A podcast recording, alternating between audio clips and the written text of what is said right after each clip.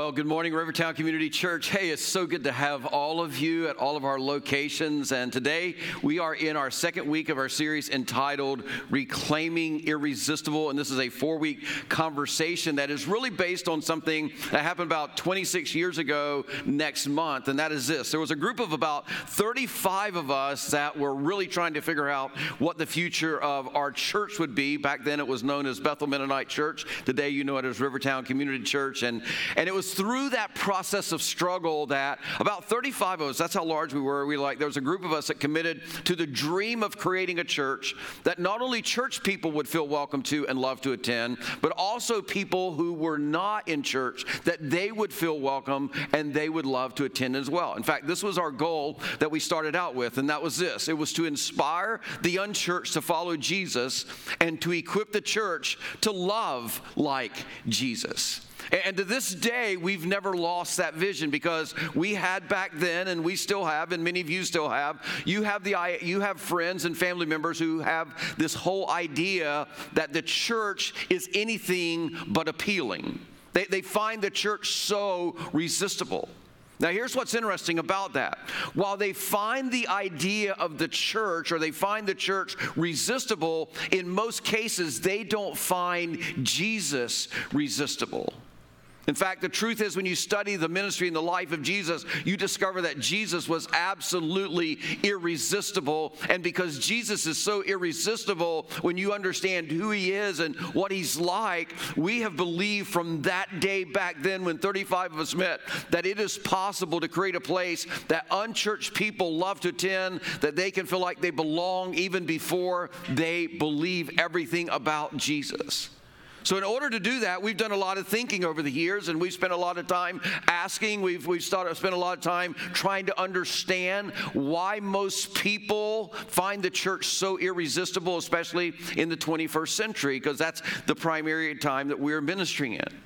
See, the truth is, even if you're not a Christ follower, the church seems anything but irresistible to you, doesn't it? If you're one of our campuses, oftentimes you're like, man, I don't know if I want to be here if I'm not a Christ follower, right? Because here's the thing if you're not a Christ follower, oftentimes, like, you're not even sure you want it to be irresistible, especially when you see people or you hear people who call themselves Christ followers and they act nothing like Jesus acted when you read the Gospels or you look at his life story. And here's the other kind of tension of this whole thing. If you're on the other side of this and you're a Christ follower, you kind of understand this tension as well. Because you know what you believe, and sometimes it's like you just discover something new about Jesus and, and you see how irresistible is, he is, and you're just so excited about what you believe and who Jesus is and what that means for your life, so much so that you would like to share it with family members and friends because you believe if they could just have a relationship with Jesus, if they could just understand the gospel, it would make their life so much better and make them so much better at life. But here's where often the tension lies for those of us that call ourselves followers of Jesus Christ. Every once in a while, there's this door that opens up for a conversation about faith. And as soon as it does, what often happens is you kind of get like nervous or you get really panicky in your spirit, or as soon as you mention something about God or you mention something about the church or something about Christianity, because the church in our culture is seen as so irresistible, you start getting pushback pushback on things like, well, Christians, I know some and they're just such hypocrites. Or, you know, I went to a church and they tell you their story. They tell about their bad church experience story or, or why they wouldn't believe in a God like that. And before you can tell them how that having a relationship with Jesus Christ, how that following Jesus made your life better, or before you can kind of tell them how appalled that you are of how certain Christians act as well, what do they do? They change the subject. And in that moment, it's like you feel so hopeless because for just a moment, there was this door that was open where you thought maybe you could have a discussion about faith. And because they see the church as so resistible, you either didn't get to have that conversation or you didn't feel like you were equipped to have a conversation with them, or they didn't give you the opportunity to engage in a conversation about life and faith. Now, one other thing that's kind of important for us to think about as we are beginning this conversation today, and that is this whenever the issue of faith comes up in a conversation, because we are in a post Christian culture, that conversation about Christianity is not normally in a positive light. But here's what we want you to think about. When there is a conversation about Christianity, while people may take shots at the church, and while people may take shots at us who call ourselves Christians, the reality is this they don't generally take any kind of shots at Jesus. They, they will take shots at the behavior of other Christians that they've met. They'll talk about their Christian boss, or they'll talk about a Christian who used to work for them, or a bad experience that they had with a Christian. But what is so interesting, if you really stop and think about it, nobody really comes out and says anything bad about Jesus, which means this that most people don't have a problem with Jesus. They have a problem with people who say they follow Jesus. That is why Gandhi said, after five years of living with a missionary family, this is what Gandhi said after five years of living with a missionary family, and he walks away from Christianity because he says, I like your Christ, I do not like your Christians. Your Christians are so unlike your Christ. And that's almost devastating when you hear something like that. Here's a guy who lived with a missionary couple for five years, and he walks away from Christianity because he says, I like your Christ. I just don't like your Christians because they are so unlike your Christ. So the question is, what do we do? Because we as individuals, we make up the church.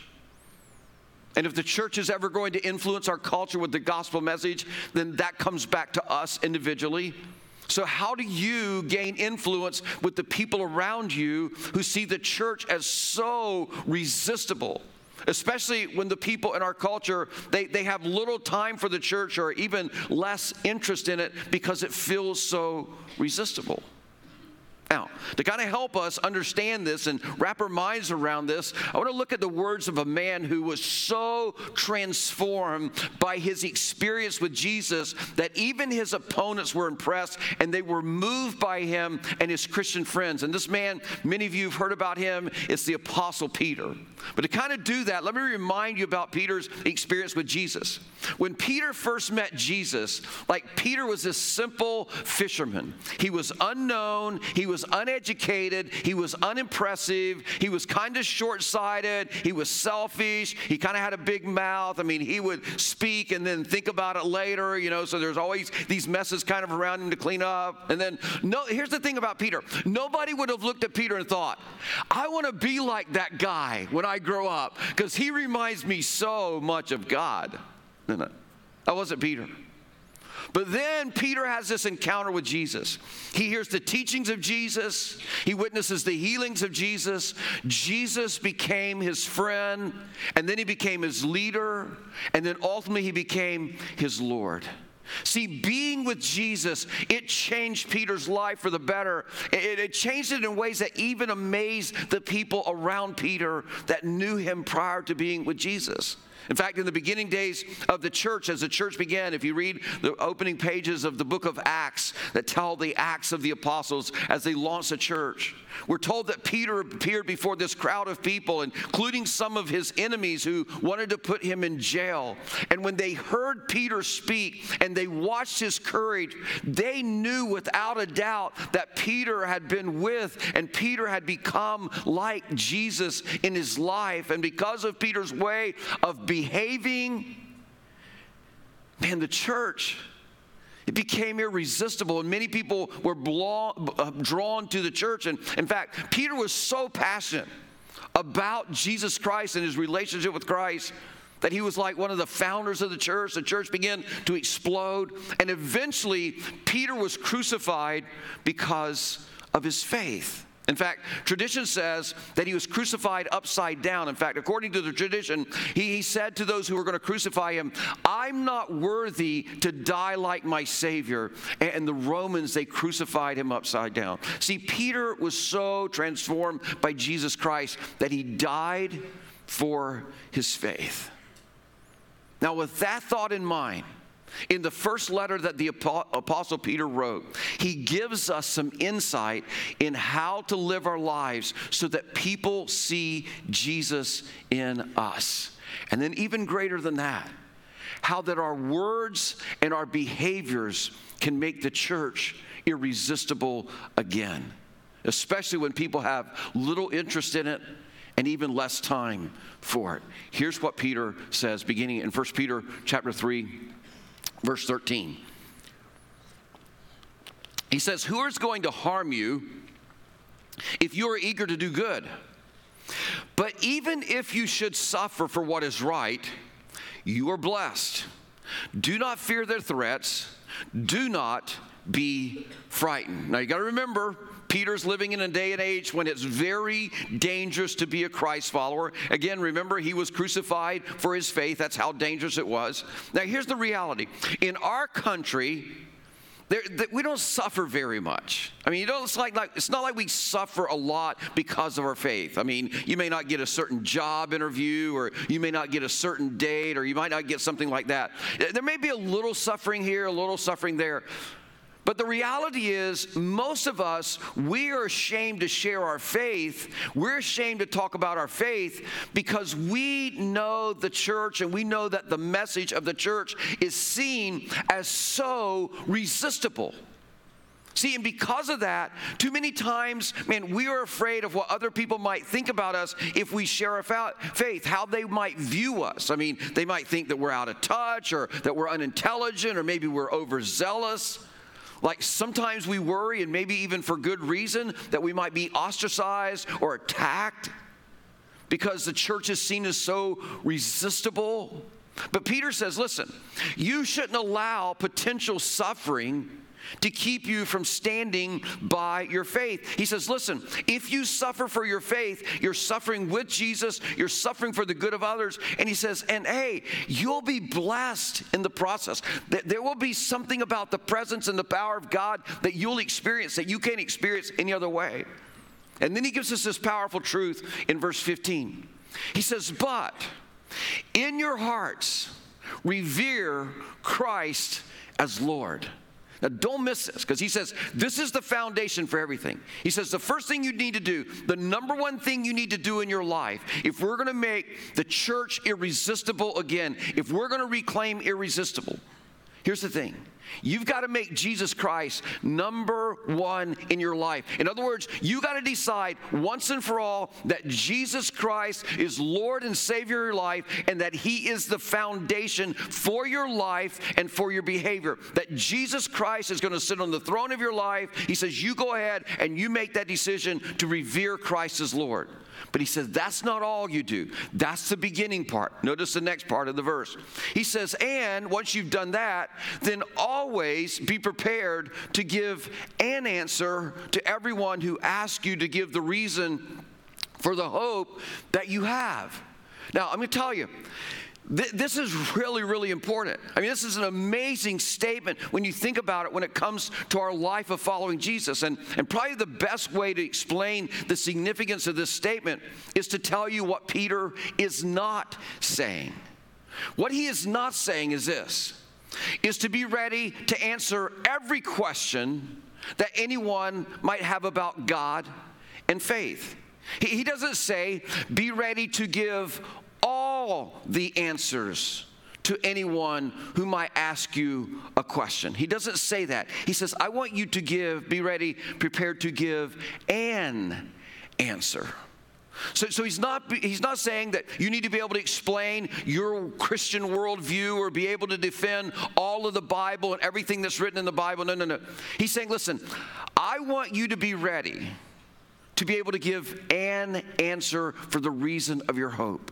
He's not saying be ready to give a defense for the church or be ready to give a defense for Christians who don't behave properly. He's saying, I want you, and this is so, so helpful. He says, You need to be prepared to give an answer to everyone who asks you to give the reason for the hope that you have in Jesus Christ. And what this means is this is you should just have the simple single statement to answer this one question. Why have you chosen to follow Jesus? You, you just, your answer is basically a simple, single statement. Now, now, somebody really wants to know all those really tough questions that sometimes you might get asked, I mean, there, there are all kind of resources and, and helpful things out there. There's a lot of books that have been written about a lot of those tough, tough questions.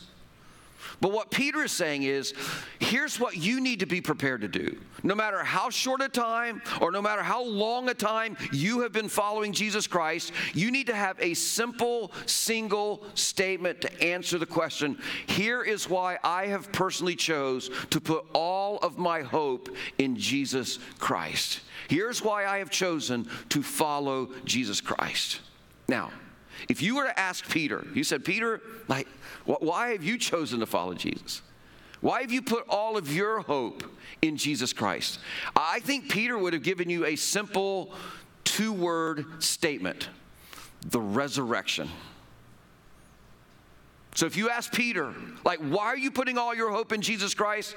He'd be something like this Listen, I watched him die. I watched him be put on a cross. I, I watched him die. I watched him be buried in a tomb. I went into that empty tomb, and then I had breakfast with him later on the beach. Like, he died. He was buried. The tomb was empty. And then we had breakfast on the beach. So Peter would tell you listen, my hope is anchored in that event. My hope is anchored in the resurrection of Jesus Christ. See, the resurrection, that was his hope.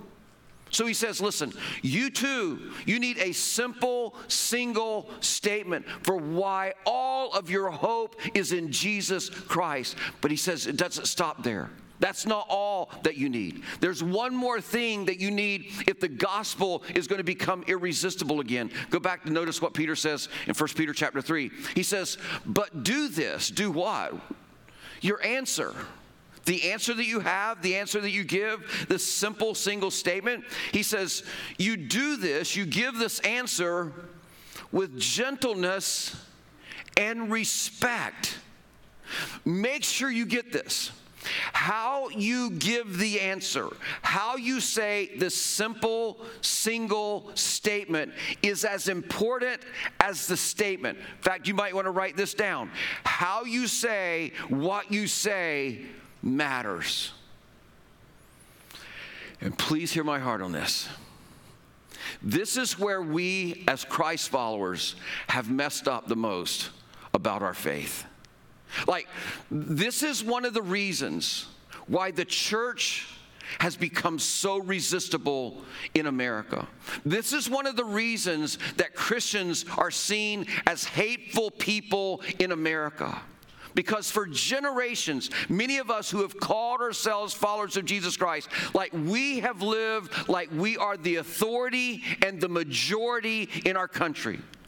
We have used our power to make a point. We've used our dollars to demand our way. And let me just tell you what happens in culture. And this isn't just a religious thing, this is true about any culture. Whenever a group of people feel like that they are the majority, they begin to speak with authority that they don't really have. Please don't miss this, because this is human nature. Again, this is not a religious thing. Whenever a group of people that they think they are the majority, they get really bold. And in their boldness, they become like diminishing of other people. They become disrespectful of other people who don't agree with them. They start speaking about people in ways that does not honor God or Jesus or the people. See, whenever you speak with authority because you think you're the majority, eventually what will happen is you will speak disrespectfully to people or about people who don't agree or believe or behave like you. See, we all got to remember this. You never speak with authority because you think you're the majority. Oh. In fact, it's, it's because the church, we who make up the church, It's because we've had this attitude. And it's undermined the credibility of the gospel, and it's undermined the church in our culture, and it's made the church feel very resistible. The truth is, some of you on our campuses, you, you aren't Christian, or the reason it took for you lo- so long to risk showing up in a church is because you've met way too many Christians. For some of you, the reason that you're not a Christian is because you used to work with one. The reason that you're not a Christian is because you had one that was speaking with authority because they thought they were majority and they started disrespecting you and they started diminishing you and they became very argumentative with you. So Peter is saying, listen, it's not about using power to make a point. This is not about winning Bible debates. He says, this is about being gentle and respectful with other people, like our Lord and Savior Jesus Christ was gentle and respectful to people. Listen, there is never re- a reason to be disrespectful and diminishing to others. Don't forget this. How you say what you say matters. But then Peter continues. Notice the next part, starting in verse 16.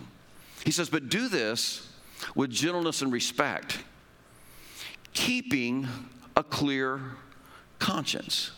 Which means this. Let's go ahead and give you the point and talk about it. How you live matters more than what you say. Make, make sure you get this if you call yourself a follower of Jesus Christ. The way that you live is more important than how you say what you say. Because literally, what Peter's about to open up and say to us is this like, nobody's going to listen to what you say if your life does not reflect how you live. In fact, as we shared with you, every Friday I send out this church wide email to everybody, kind of setting us up to think about Sunday. And in that, we, we shared a quote from um, Brennan Manning, and he summed up our whole sorry situation when he wrote this. He says, the greatest single cause of atheism in the world today is Christians who acknowledge Jesus with their lips and walk out the door and deny him by their lifestyle. Don't miss that statement. The greatest single cause of atheism in the world today is Christians who acknowledge Jesus with their lips and walk out the door and deny him by their lifestyle. That is what an unbelieving world simply finds unbelievable, or you could put resistible about the church. Which means this. If we want the church to be irresistible again, you have to understand how you live matters more than what you say. And then Peter tells us how impactful this truth can be in our world. Look back at the verse. Here's what he goes on to say. He says, But do this, literally give your answer with gentleness and respect, but then keeping a clear conscience. So you got to make sure that how you live is lining up with what you say, so that those who speak maliciously against your good behavior in Christ may be ashamed of their slander. In other words, there are going to be people who don't believe what you believe, and they're going to look for reasons because they've met a Christian, they've interacted with a Christian, they've been hurt by a church. They're going to look for reasons not to like you, they're going to look for reasons to discredit you. And so Peter's saying, listen, you need to make sure that you walk in the way of love. He says, so that your good behavior in Christ, he says, so that as you love others, just like Christ loved you, you do what love requires you to do, and like you be the light in this world, and you love others the way that Jesus loved you. Like you just keep demonstrating selfless, sacrificial kind of love, not just with the people who think or live like you do, but with people who think and live nothing like you. And I think he would say, especially, especially with people who think or live nothing like you. Like you give them a glimpse of God's goodness and grace and love through all your actions, through all your interactions. You demonstrate integrity, hard work, humility, and wisdom, and purity, and kindness, and compassion, and respect, and forgiveness, and self control with all people in all places at all times. And what he's saying is, this is the example that Jesus set for us. And it made the first century church irresistible. And this kind of behavior can make the 21st century church irresistible too. In fact, as we said last week, we have to stop being loud and we have to start being the light. We need to live the kind of lives and share the kind of love that people would actually want to experience for themselves. In fact, I want you to notice the little twist that Peter puts in this phrase. See, so many times we are ashamed to share our faith. And, and oftentimes it's because we know that people see the church as, ir- or as resistible. Oftentimes we're ashamed to share our faith because our faith is kind of a lackluster faith, because we lack love and demonstrating love through our faith. But Peter says, listen, what's interesting, instead of you being ashamed to share your faith in a world that is against your faith, he says, if you live your life like Christ, if, if they see your good behavior in Christ, he says, it is our enemies who are then put to shame when we demonstrate the strong, cohesive, Christ like faith that is demonstrated through love. And he says, and those who are honest with themselves, once they see their good behavior or your good behavior in Christ, says they will be drawn to Jesus. So it's like he's saying, here's how you reclaim irresistible. Your love for people earns you influence with people. And we get that, don't we? I mean, like, you give more influence to people in your life who you feel like love you. So don't miss this.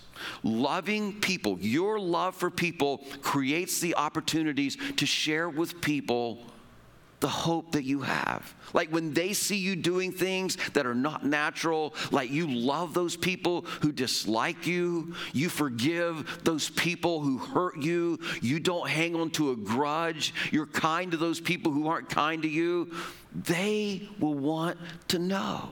Like, how can you treat this person so kindly? How can you treat them so well? How can you go through life and not be angry and bitter because of what they did for you? How can you be so kind to everybody, even those that you don't agree with?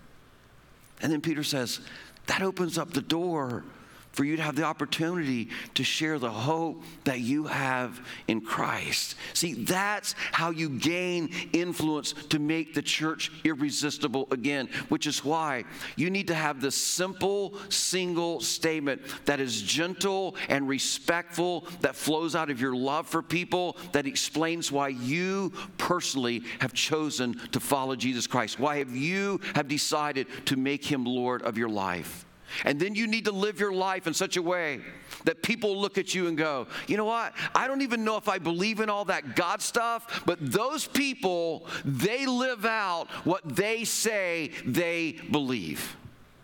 So here's kind of the first thing that you need to do if we're going to make the church irresistible again. You need to first have an answer to the question as a Christ follower that why have I chosen to follow Jesus? Like, why have you chosen to put all your hope in Jesus Christ? Like, why have you chosen to revere him as Lord in your heart? Why have you done that?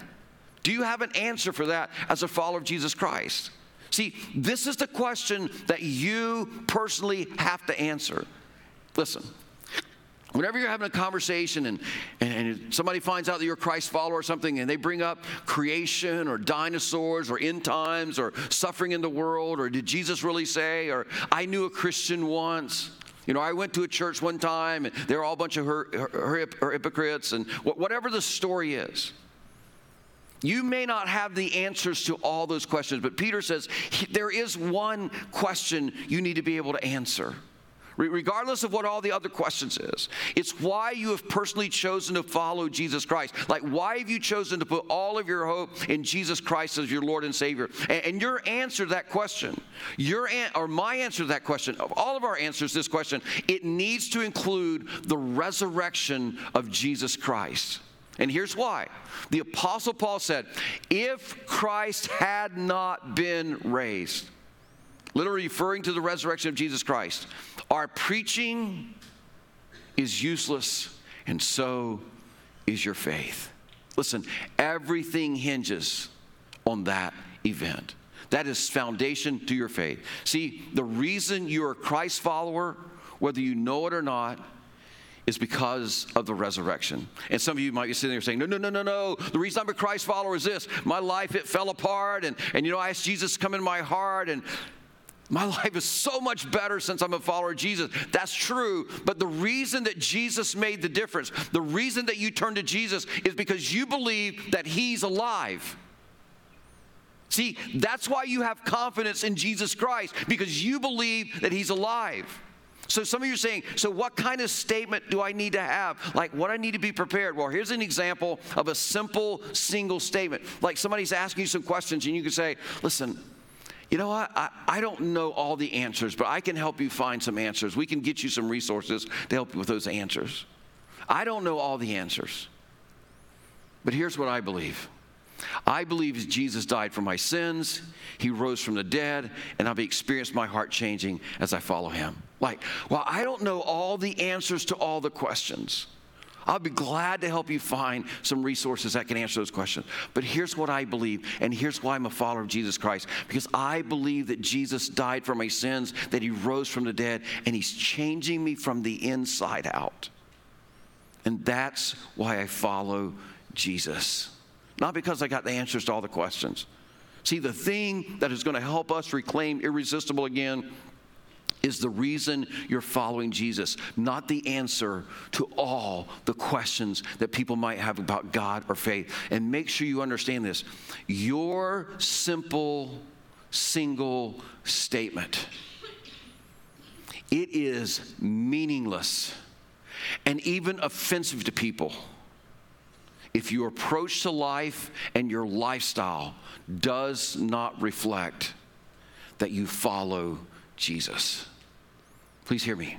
For the church to reclaim irresistible again, it's not that we have all the answers to all the questions. I mean, there are plenty of resources, I said, that can help point people to uh, getting answers for those really tough questions. You just need to have the answer for why your hope is in Jesus Christ, why you follow Jesus. And then you back that answer up. And here's the big thing then you back that answer up with your conduct, with how you behave, not just words. See, the world is tired of hearing loud. They are looking for light. They are looking for light. And selfless love, it is the path to bringing light into our very dark world. See, this is where we want to personally begin. It's where we have to personally begin if we're going to reclaim irresistible. And that is this it's a simple, single statement. And then the big deal here's the big deal and a lifestyle that matches it. Because for too long, we had complex statements about our faith, and we had no lifestyle that matched it. And we were loud about our explanations and why we were everybody was so wrong and we were so right. See, you got to understand when you go back to the first century, this is where the Apostle Peter and the, and the other followers of Jesus Christ, they, they began. And the amazing thing is this if we do these two things as well, just like in the first century church, we're laying the foundation for the church to become irresistible again. So here's our challenge to you this week. Who has God given you the opportunity to influence? Who has God put in your life, in your family, in your neighborhood, in the place that you work?